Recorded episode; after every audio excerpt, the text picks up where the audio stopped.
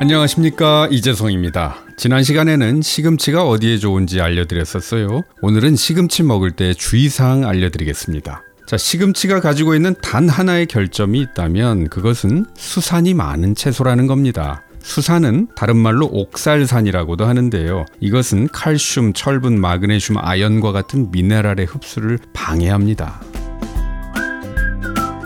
수산이 칼슘과 결합하면 수산칼슘을 만드는데요. 이렇게 수산과 붙어버린 칼슘은 영양소로서의 제 역할을 하지 못하고 오히려 돌처럼 단단하게 결정을 이루어서 결석을 유발할 수도 있습니다. 신장결석, 요로결석의 원인이 되기도 하는 거죠. 그래서 시금치 먹을 때는 두부나 우유같이 칼슘이 많은 음식을 피하라는 말이 나오기도 한 겁니다. 그러나 시금치를 하루에 500g, 1kg씩 먹지 않는 한은 단지 시금치 때문에 결석이 생기지는 않을 거예요. 시금치를 그렇게 많이 먹지만 않는다면 지나치게 걱정하지는 마세요. 자, 이제부터 진짜 중요한 얘기 나갑니다. 시금치를 조리하기 전에 지혜롭게 처리하면 이 수산의 문제점을 해결할 수 있습니다. 시금치 가지고 본격적으로 음식을 만들기 전에 우선 전처리 과정을 거치는 거예요. 자, 냄비에 물을 붓고 그 물에 대략 소금 한 숟가락 풀고요. 보글보글 끓이세요.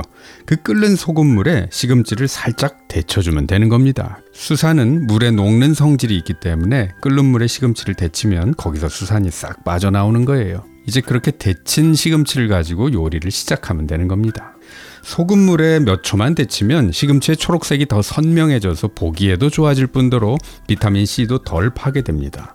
데칠 때는요, 냄비 뚜껑을 열어둬야지 시금치 색이 예쁘게 남으니까 꼭 냄비 뚜껑 열고 데치세요. 자, 끓는 물에 살짝 데친 시금치는 다시 찬물에 한번 담갔다가 물기를 꼭 짜주면 식감을 살릴 수 있습니다. 자, 그걸 가지고 볶아 먹건 무쳐 먹건 국 끓여 먹건 하면 되는 겁니다. 시금치로 된장국을 끓일 때에도 그냥 시금치 넣고 국 끓이지 말고 이 과정을 한번 꼭 거쳐주세요. 그러면 수산에 대한 염려를 떨쳐버릴 수 있습니다. 자, 그런데 시금치를 먹지 않는 것이 더 좋은 환자들도 있습니다. 바로 신부전증 환자입니다. 콩팥 기능이 나빠진 병이죠. 시금치에는 포타슘, 즉 칼륨 성분이 많아서 이렇게 심한 신장 질환을 앓는 분은 주의하셔야 됩니다. 그리고 만약 심장 판막 질환 등의 심장병 때문에 와파린류의 약을 복용하시는 분들은 담당 의사와 상의해 가면서 드세요. 시금치에는 비타민 K 성분이 들어있는데 이게 와파린의 약효에 영향을 미치기 때문이에요. 자, 심장병이 있으면 시금치 먹지 말라는 얘기가 아니에요. 오해 마세요. 와파린이라는 약을 드시는 분들은 주의하라는 뜻입니다.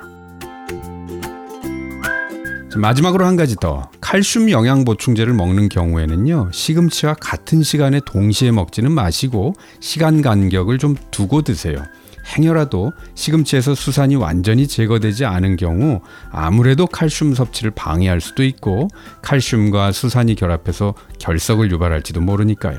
우리가 식탁에서 흔히 만나는 음식들 알고 먹으면 더 건강해지고 더 감사해집니다. 그게 이 식탁보감 채널에서 제가 여러분을 만나는 목적입니다. 소식 놓치지 않으려면 구독하기 버튼 꾹 눌러주세요. 지금까지 한의학 박사 이재성이었습니다.